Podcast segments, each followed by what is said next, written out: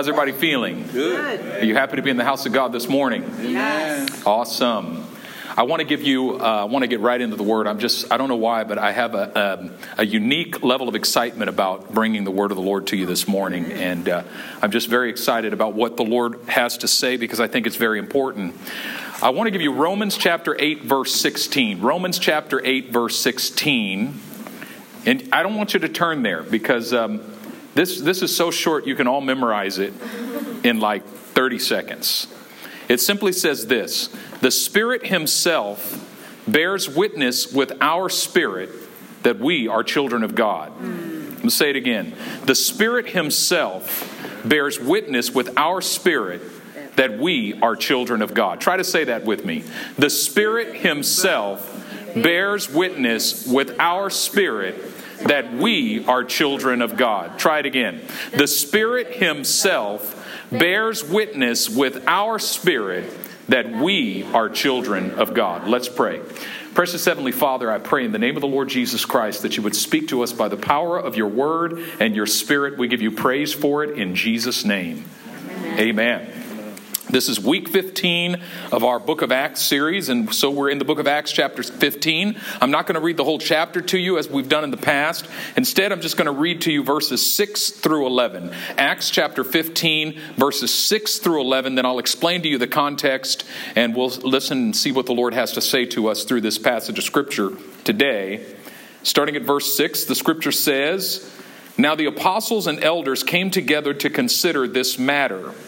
And when there had been much dispute, Peter rose up and said to them, Men and brethren, you know that a good while ago God chose among us that by my mouth the Gentiles should hear the word of the gospel and believe. So God, who knows the heart, acknowledged them by giving them the Holy Spirit, just as He did to us, and made no distinction between us and them, purifying their hearts by faith. Now, therefore, why do you test God by putting a yoke on the neck of the disciples, which neither our fathers nor we were able to bear?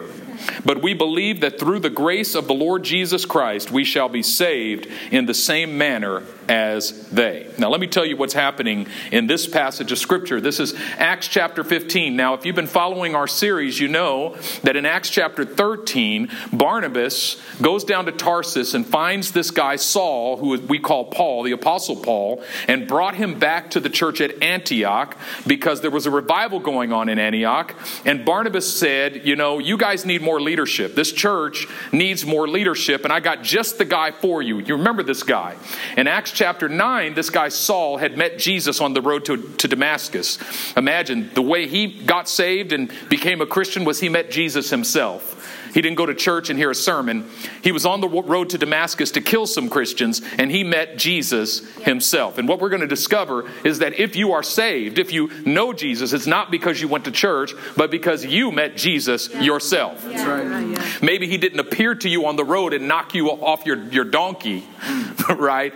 But he appeared in your heart. Yeah. He awakened your soul. Yeah. And he made himself known to you, and that's why you believe, right? So, uh, but 14 years had passed since Saul of Tarsus had given his life to Jesus Christ, and he was kind of stuck over in Tarsus. And uh, Barnabas goes down to Tarsus and brings him up to Antioch and introduces him to the church at Antioch at the end of Acts chapter 12. And he becomes one of the key leaders in Antioch. And then in Acts chapter 13, they have this epic world changing prayer meeting where the Holy Spirit speaks and says, Separate to me Paul and Barnabas for the work to which I've called them.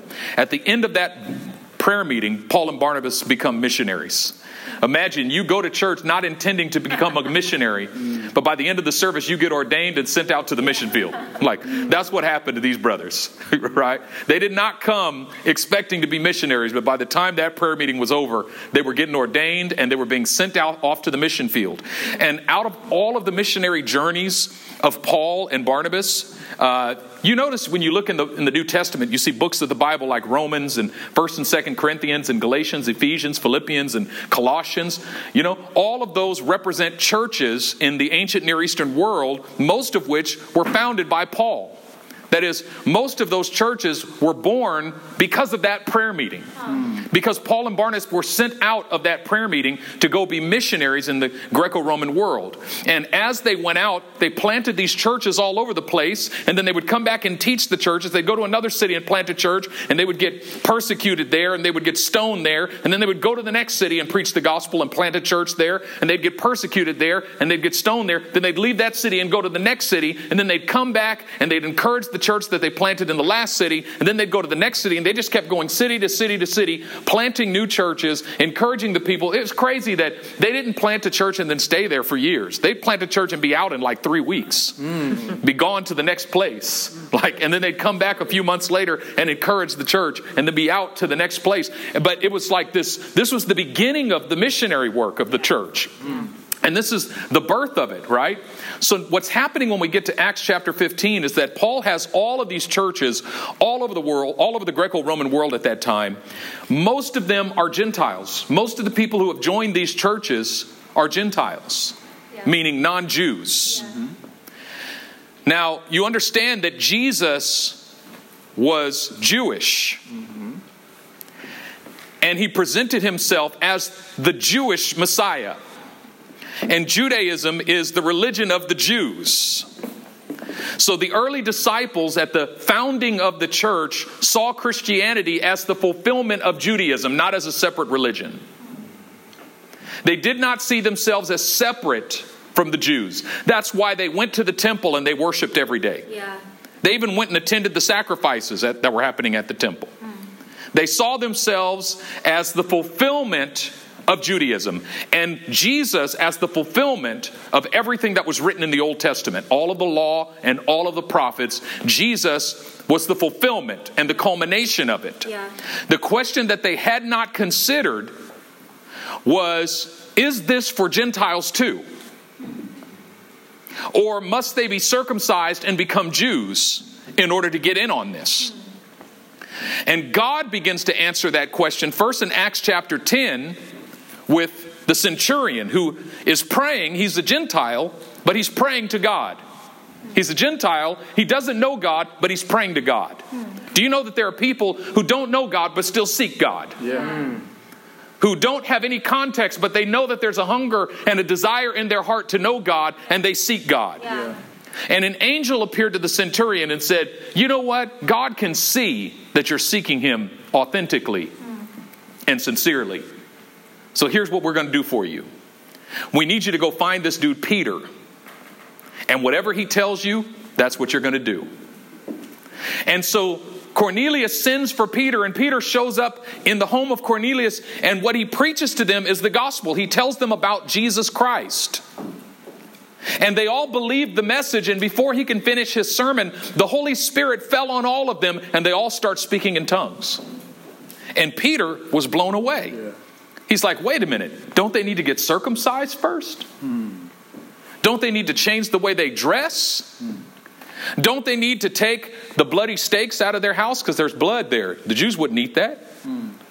Don't they need to go through their house and take out anything that resembles any kind of idolatry? Like, isn't there some stuff that they need to do before they get saved? How is it that the Holy Spirit can fall on people who know nothing? Yeah.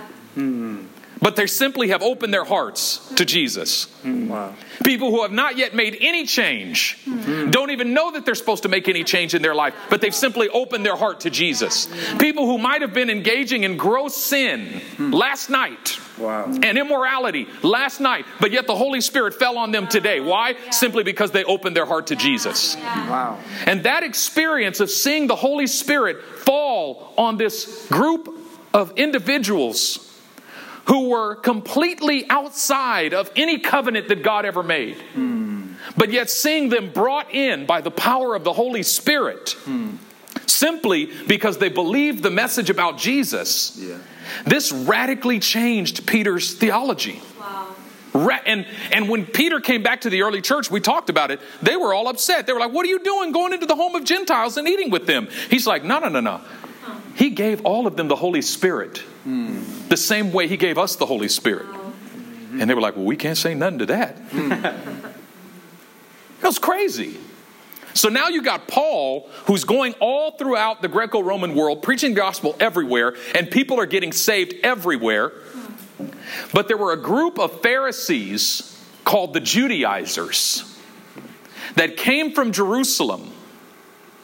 And they followed Paul around. What they did was, as soon as Paul left the city, they'd come into the city and come into the church that Paul planted and tell all the believers in the church, you know, y'all ain't saved yet, right? Hmm. So why not? So let me see your foreskins. Mm. Okay. Drop, lift, lift the skirt. No, you ain't saved. Still got that foreskin. You ain't saved.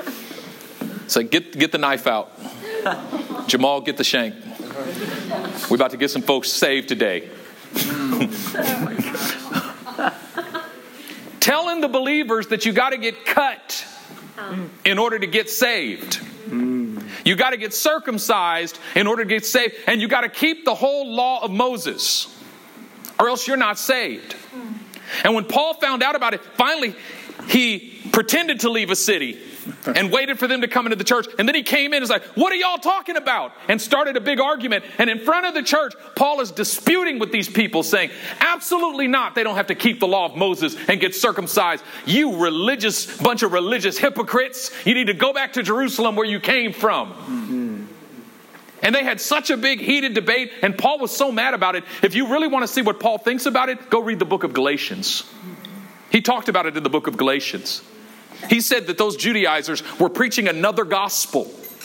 And he wrote to the Galatian church, he said, If anybody preaches you a gospel other than the one I gave you, he said, let them be anathema. Literally, Paul says, let them go to hell. Wow. Paul says, if anybody comes up in your church preaching a gospel to you other than the one I taught, you tell them I said go to hell.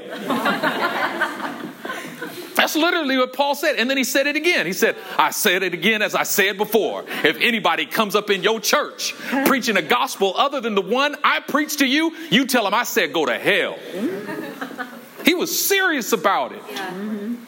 So then they said, You guys better go to Jerusalem together and talk to the apostles and make sure that you guys get on the same page mm-hmm. about what it means to be saved. Right, right. So they go back to Jerusalem together, Paul and Barnabas, and then all these Judaizers, and they call the apostles together, and they have what has come to be called the Jerusalem Council. Huh. And at the Jerusalem Council, they bring out this question can the Gentiles be saved without being circumcised and following the whole law of Moses? And there's all of this argumentation and dispute, and the Judaizers are stamping their feet, going, They must be circumcised and keep the law of Moses. And finally, Peter stands up. And the passage we read at the beginning, and Peter says, Brothers, you guys remember that it was me that God chose to first preach the gospel to the Gentiles. He's talking about Acts chapter 10. He said, And do you remember what happened there? Mm. None of them had to get circumcised. Mm. None of them had to keep the law of Moses, but God gave them the Holy Spirit mm. before they got circumcised. Right, yeah. right. Before they tried to keep the law of Moses. Yeah. And so Peter says, if God gave them the Holy Spirit without keeping these demands, then who are we to test God? Yeah. And for the, furthermore, why do you want to put a burden on them which neither our fathers nor we have been able to bear? Wow, that's good. You hear what Peter was able to say? Do you know what you're saying? That they got to keep the law of Moses? Any of you kept the whole law of Moses? Yeah. Hmm. Right. You never picked up a stick on the Sabbath? Hmm. right?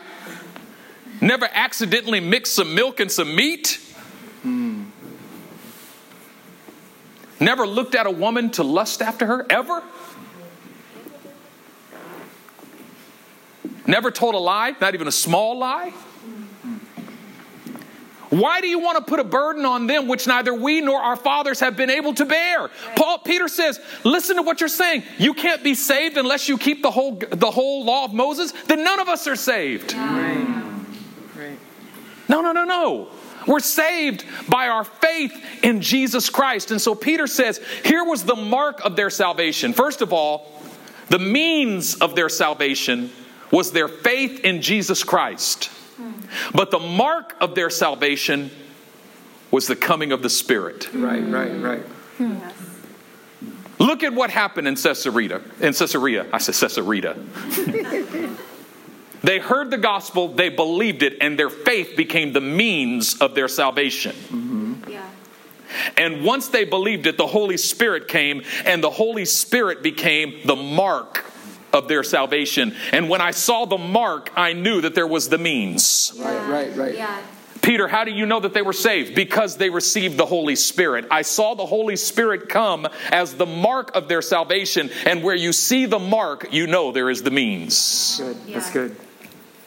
Because the Spirit Himself bears witness with our spirit mm. that we are children of God. Yeah, yeah. This guy, John Wesley, was born in 1701. When he was 34 years old in 1735, he and his brother Charles decided they wanted to be missionaries to the nation of Georgia. Not the Georgia in the United States, but the Georgia that's over there by Russia and Azerbaijan and the Black Sea and all of that. And so they get on a boat and they're heading over across the sea. But in the, in the middle of the journey, in the middle of this journey across the sea, there was a storm that hit the boat. And it hit that ship so hard that it looked like everyone on board was going to lose their lives. And at one point, this wave broke over the boat with such force that it smashed the sails and the main uh, the mast. The main sails and the mast just smashed it to pieces. And all of the Englishmen aboard the ship began screaming, all the way down to the children. We're going to die. They're screaming, ah, we're going to die. But there was a group of German Christians called the Moravians. And these Moravians sat together, held hands, and peacefully began to sing hymns. And John Wesley looked at all of the Englishmen and saw that there was the fear of death in their eyes. But then he looked at the Moravians and saw that all the way down to the little children, there was complete peace and no fear. And when the storm was over, John Wesley went to one of the Moravian pastors named Pastor Spangenberg. And he asked him, Why is it, how is it that all of you were able to be in such peace in the midst of this storm? And Pastor Spangenberg looked at Wesley and said, First, I must ask you a couple of questions. He said, Do you have the witness in yourself? And Wesley said, What? And Spangenberg said, Does the Holy Spirit bear witness with your spirit that you are a child of God? And he, he was looked so confused. He said, What? And Pastor Spangenberg said, Sir, do you know Jesus Christ? And he said, I know that he is the Savior of the world. And the, the pastor said, Yes, but has he saved you? Hmm. And he said, I hope that he has died to save me. Hmm. And the pastor smiled at him and said, Good day, sir, and walked away. And that shook Wesley to the core hmm. because he was on that boat on his way to become a missionary in Georgia. But he realized at that moment that he was going to convert the, the, the Georgians, but who was going to convert Wesley? Hmm. He realized that he was going to help others find Christ, but he himself had not found Christ. He didn't have any assurance in his heart, he didn't have any witness of the Spirit in his heart that he was actually a child of God. And he went over there to Georgia and had fruitless ministry for a couple of years, and then got on the boat and came back. Hmm. But on his way home, he wrote in his journal, I went to reach the Georgians, but who will reach me? What he began to hunger for and cry out for was the witness of the Spirit in his heart. He kept thinking about those Moravians on the boat. He kept saying to himself and saying to the Lord, I want to be like those Moravians. I want to be able to sit in the midst of a storm in which it seems apparent that I'm going to lose my life, and I want to be able to just sit peacefully and sing hymns. I want to be able to live without fear and anxiety. I need that witness of the Holy Spirit in my heart. Whatever that means, I need that. Hmm. And he shares about his Aldersgate experience a couple of years later, where he actually didn't want to go to this meeting. But some Moravian friends, once again, those good old Moravians, they encouraged him to go. And so he came. And it was a reading of the preface to Luther's commentary on the book of Romans, which it's kind of like an academic tome. Hmm. Like, I would not encourage any of you to go to a reading of the preface to Luther's commentary on the book of Romans. I would never torture you by reading something that to you. But Wesley goes to this reading, and in the middle of it, all of a sudden, he said that his heart was strangely warmed, and he knew that he was a child of God. Wow. Hmm. I want to ask you a question. Do you have the witness in yourself? Does the Spirit Himself bear witness with your spirit that you are a child of God? Is there something on the inside of you that bears witness to the truth? You see, a lot of people claim to be Christians but don't have the witness oh. on the inside of themselves. Yeah, yeah. The work of the Spirit, the clear work of the Spirit on the inside. A lot of people think they're Christians because they go to church. Mm. A lot of people think they're Christians because they go to church for a long time. Right. That's like thinking you're a Mexican because you've been going to a Mexican restaurant for a long time.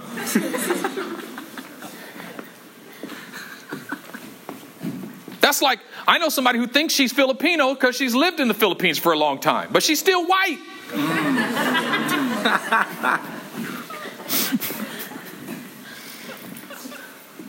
but the witness of the Holy Spirit is the mark of the, your faith in Christ. Come. And when I'm talking about the witness of the Holy Spirit, I'm not talking about the gift of tongues. Mm, That's right. I'm not talking about a gift of the Spirit. I'm not talking about prophecy. Yeah. I'm not talking about falling out on the floor. I'm simply talking about the inner work of the Spirit in your heart, on the inside of you, that says, I am a child of God. Come.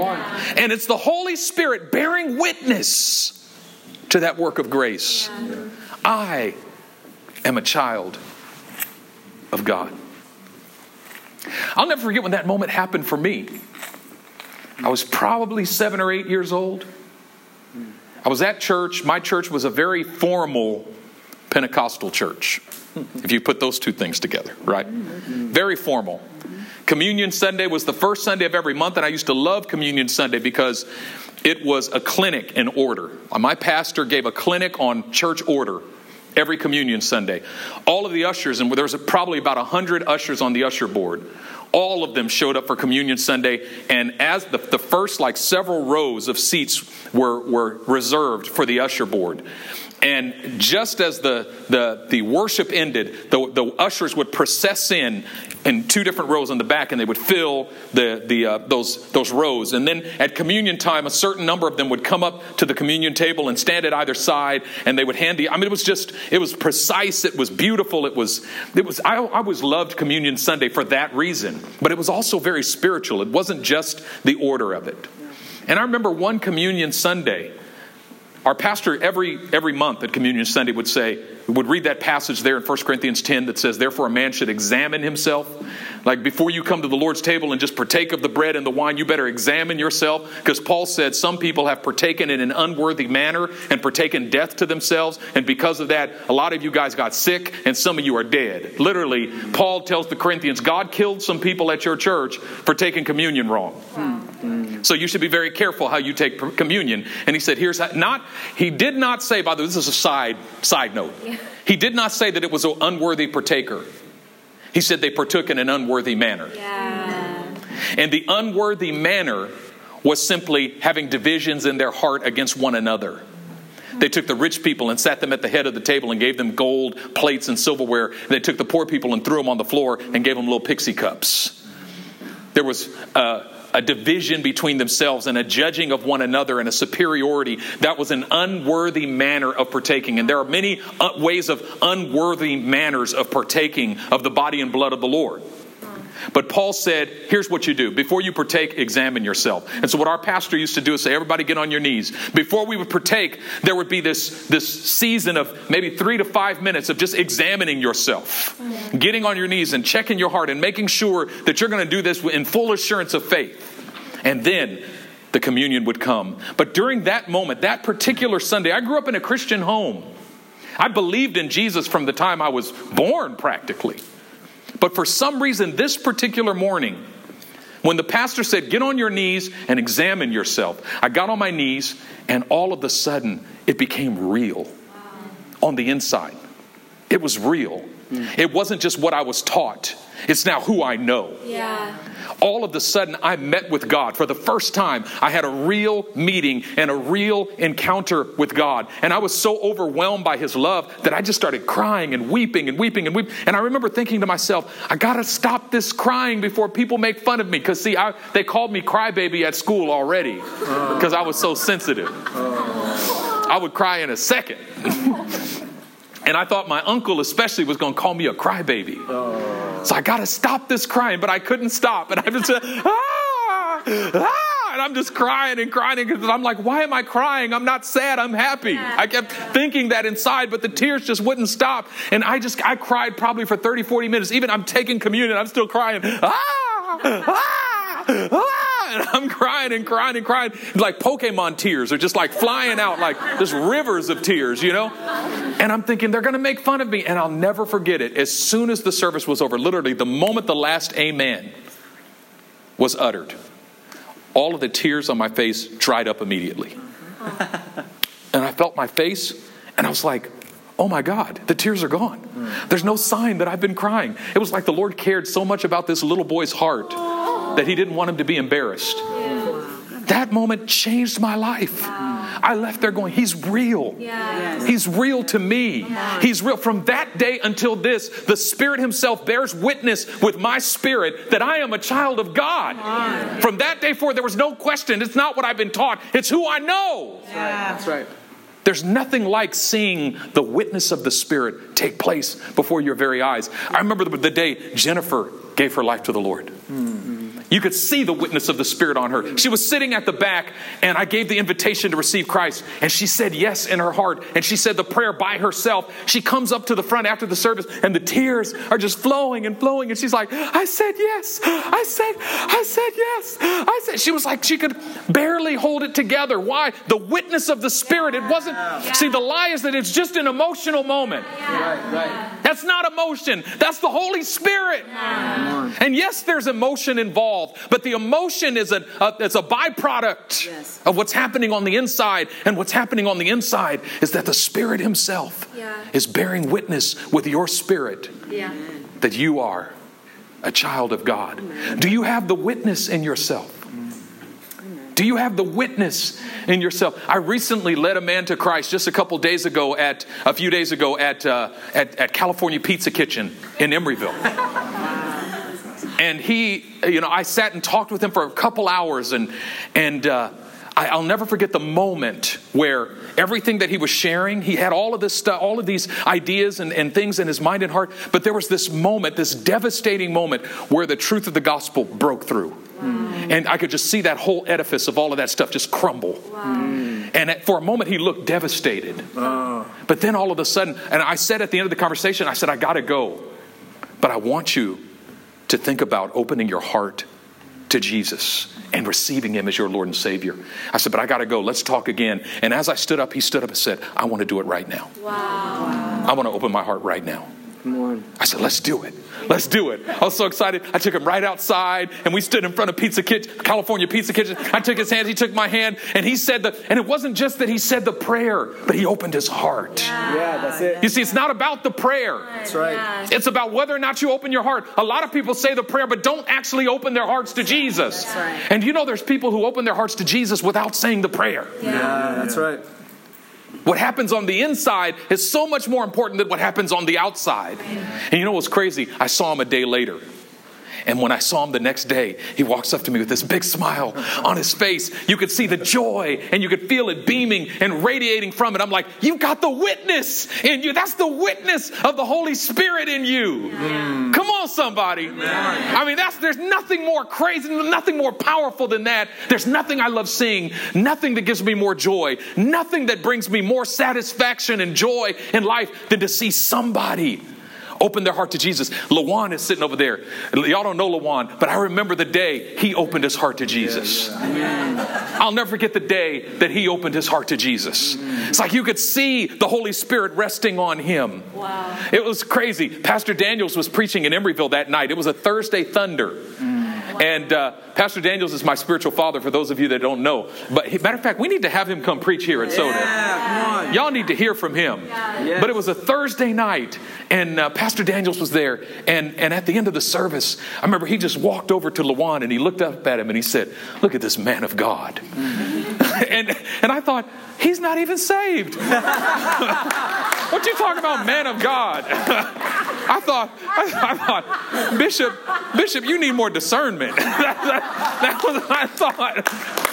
But something happened in Lawan when Pastor Daniel said, Look at this man of God. Something happened on the inside of him. And I remember the next time Lawan came in and we gave the invitation to receive Christ, he raised his hand.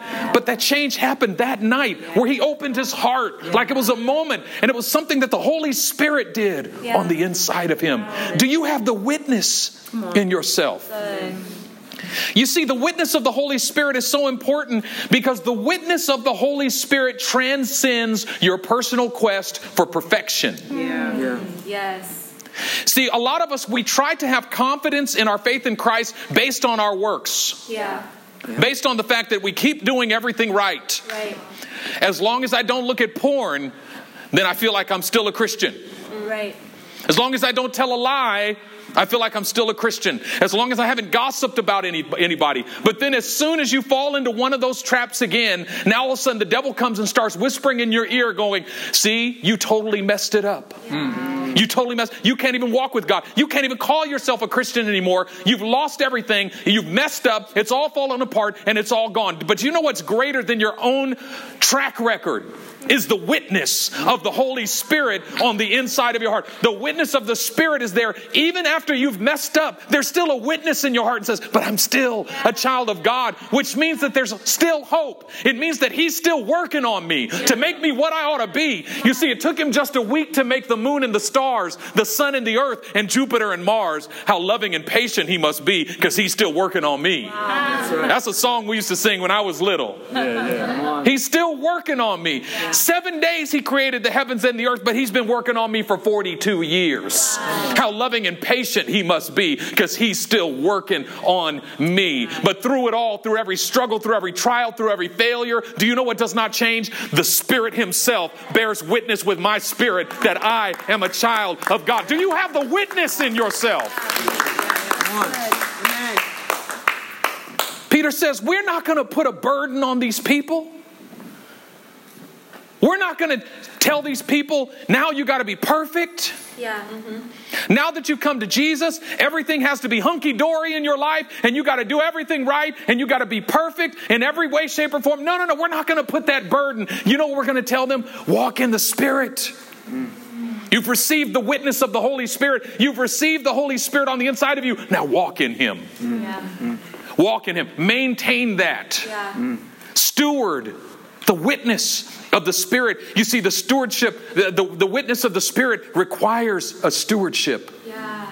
It requires a stewardship. When in times of my life when I feel like that witness seems to, to decrease, I've got to go back to the Father and say, Father, renew the witness of the Spirit in my life and steward it. Good. The witness of the Spirit works in both positive and negative ways. Positively, the witness of the Spirit assures me that I'm a child of God. But negatively, the witness of the Spirit alerts me when I'm stepping outside of the Father's heart. And whenever I'm getting ready to do something that offends the Father, the witness of the Spirit says, Son, don't do that. It'll grieve your Father's heart. Son, don't do that. The witness of the Spirit is the law written upon the heart, not on tablets of stone, but God writes His law on your heart. The witness of the Spirit, there's certain things I can't do, even though they're not in the Bible. It says, don't do this. It's in my heart that says, don't do this. Yeah.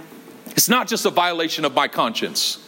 It's a violation of the indwelling of the Holy Spirit in my heart, and I know it would violate Him. And sometimes we even feel so far away, knowing uh, from even the knowledge that I'm breaking God's heart, and that's where we begin to to steward that witness of the Spirit again. I've got to come back to the Father and say, Father, renew the witness of the Spirit in my life. God, for some reason I don't feel it when I step out of Your heart. For some reason I don't feel it when I break Your heart. For some reason I can break Your heart and have no remorse. God, I need the renewal of the the witness of the Spirit Yeah. In my heart.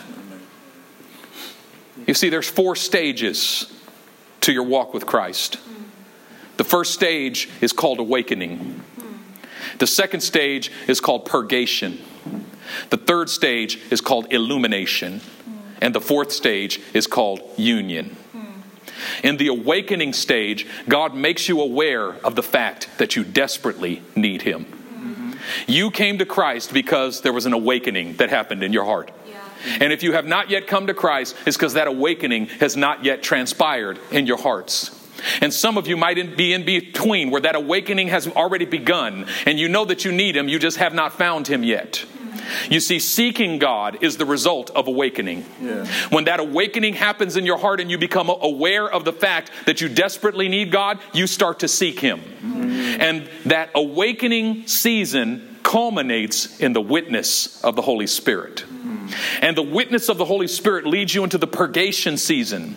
And that purgation phase of your walk with Christ is the season by which the Holy Spirit purges you where he starts combing through your life with a fine tooth comb and he starts removing stuff from your heart. And it's not even about right or wrong, it's about helpful or unhelpful. Huh. See, all things might be lawful for you, but not all things are helpful. Yeah. yeah. And the Holy Spirit begins to purge your life. He begins to comb through your life and say, Son, I'm going to take this away. This is not helpful. Daughter, I'm going to take this away. This is not helpful. My child, I'm going to take this away. This is going to harm you in the long run. This is going to prevent you from entering into my best for your life. So I'm going to remove this from your life. And the purgation, that, that purgation phase, it culminates in the ongoing indwelling of the Holy Spirit. I'm, I'm, sorry, it culminates in the death of the flesh.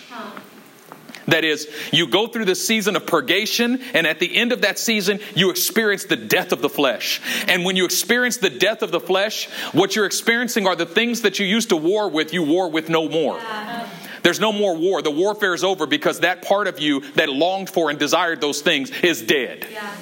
And then the next stage is called the illumination stage. And the illumination stage is where God begins to speak to you and He begins to give you revelation and insight, where you begin to go into the Word of God. And because your mind and heart are not cluttered with all of these temptations, now all of a sudden there's a new freedom to experience God, to pursue God, to seek God, to study His Word, to hear from God. And you start getting revelation and insight and stuff that you used to battle to get to. All of a sudden you feel like you're just on this mountaintop of glory and you're receiving from God. And the culmination of that season is the abiding fullness of the Holy Spirit.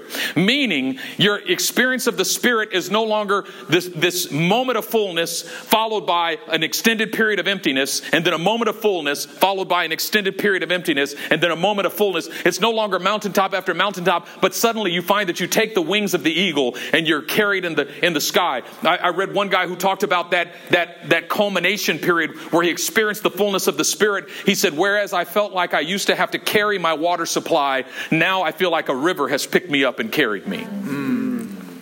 And then the final stage is called union with God. And the culmination of that stage is heaven. Yeah. is when you go to heaven, where you become one with God. What you find is the, the awakening stage and the purgation stage are actually cyclical. It's not like you go through it once right. and then you never go through it again. Yeah. You go through an awakening stage and then there's a witness of the Spirit and then you enter into this purgation stage and then there's the death of the flesh and then suddenly the Holy Spirit cycles you back into an awakening stage where you become aware again that you need God in a new way, at a new level, at a level that you weren't aware of before. And then all of a sudden there's a new witness of the Spirit. And then He takes you back into this purging stage where He takes stuff out of your life that He didn't take out in the last stage. In the midst of that, he starts giving you some illumination, and the Holy Spirit's, all of these stages, they work together. Yeah. To bring you from one place of awakening to another place of awakening, from one place of purging to another place of purging, from one place of illumination to another place of illumination. Mm. But what drives you forward at the end of the day is that initial witness of the Holy Spirit. That witness of the Holy Spirit that began on the day you first came to Christ. Can you remember that day? Can you remember the moment that you knew in your heart that you belonged to God? Can you remember the moment that you knew in your heart that this thing was real and that you would never be the same again? That moment is the moment in which the Spirit bore witness for the first time with your spirit that you are a child of God.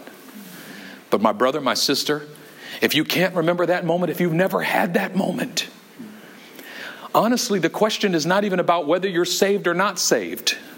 Who knows what moment you got saved? I don't know. That's between you and that's really that's between God and God. Yeah.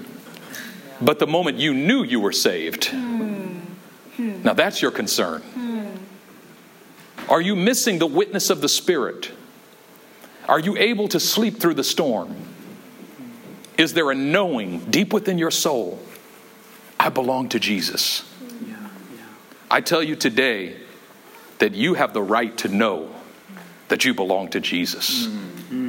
And if you have not experienced the witness of the Spirit, I pray that the Holy Spirit would release awakening in your heart, that you would begin to seek God for the witness of the Spirit. God, cause me to know in my heart that I'm a child of God. Cause me to know that I belong to you, that Jesus has died for me. Give me that witness of the Spirit. And maybe you're here today and all you need is for the Holy Spirit to renew that witness to your heart.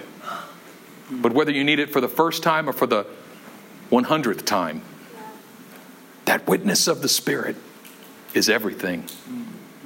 The witness of the Spirit was why David was able to say, Even though I walk through the valley of the shadow of death, I will fear no evil, for you are with me. Your rod and your staff, they comfort me. You prepare a table before me in the presence of my enemies. You anoint my head with oil. Surely goodness and mercy will follow me all the days of my life, and I will dwell in the house of the Lord forever. Let's pray. Thank you.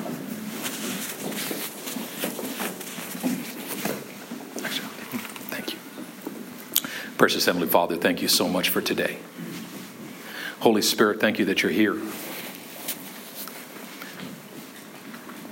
Father, I pray today in the name of Jesus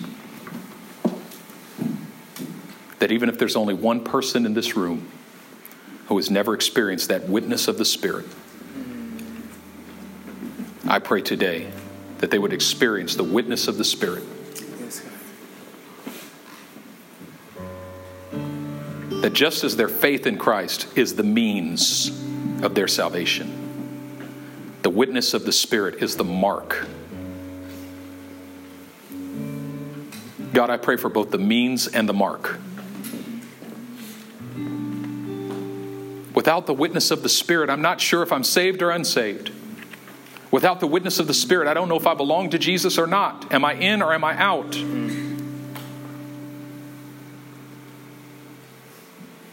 Without the witness of the Spirit, I don't know, Father, if I please you or displease you. I know you died to forgive me, but am I forgiven? Have I received your forgiveness? I know you died to save the world, but have you died to save me? I know that your mercy is great, but I need to know that your mercy is great towards me. I know that you love the world, but I need to know that you love me. I know that the call is to whosoever will, let them come, but I need to know that you've called me.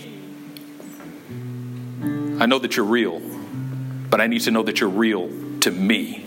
And Holy Spirit, I pray that you would come and make it real. Make it real on the inside of every heart and on the inside of every soul. And to every soul that's struggling in this place today, I pray for the reminder of the witness of the Spirit. That the proof that I'll make it through this storm is that the witness, the Spirit bears witness with my spirit that I'm a child of God. The proof, the evidence, the comfort in the midst of every storm is the witness of the Holy Spirit. I've got the witness on the inside of me, and it doesn't matter, come hell or hot water. The, the Spirit bears witness with my spirit that I'm a child of God. I belong to Jesus. He's on my boat. Lord, if there's anyone in this place today whose heart has awakened to the need for that witness of the Spirit, I pray, Father, that you would not let them leave this place today until that witness comes. Yes, God. And Holy Spirit, I pray that you would come quickly in response to our faith in Jesus Christ. Bring that witness to our hearts. I pray it in Jesus' mighty name. Amen. Amen.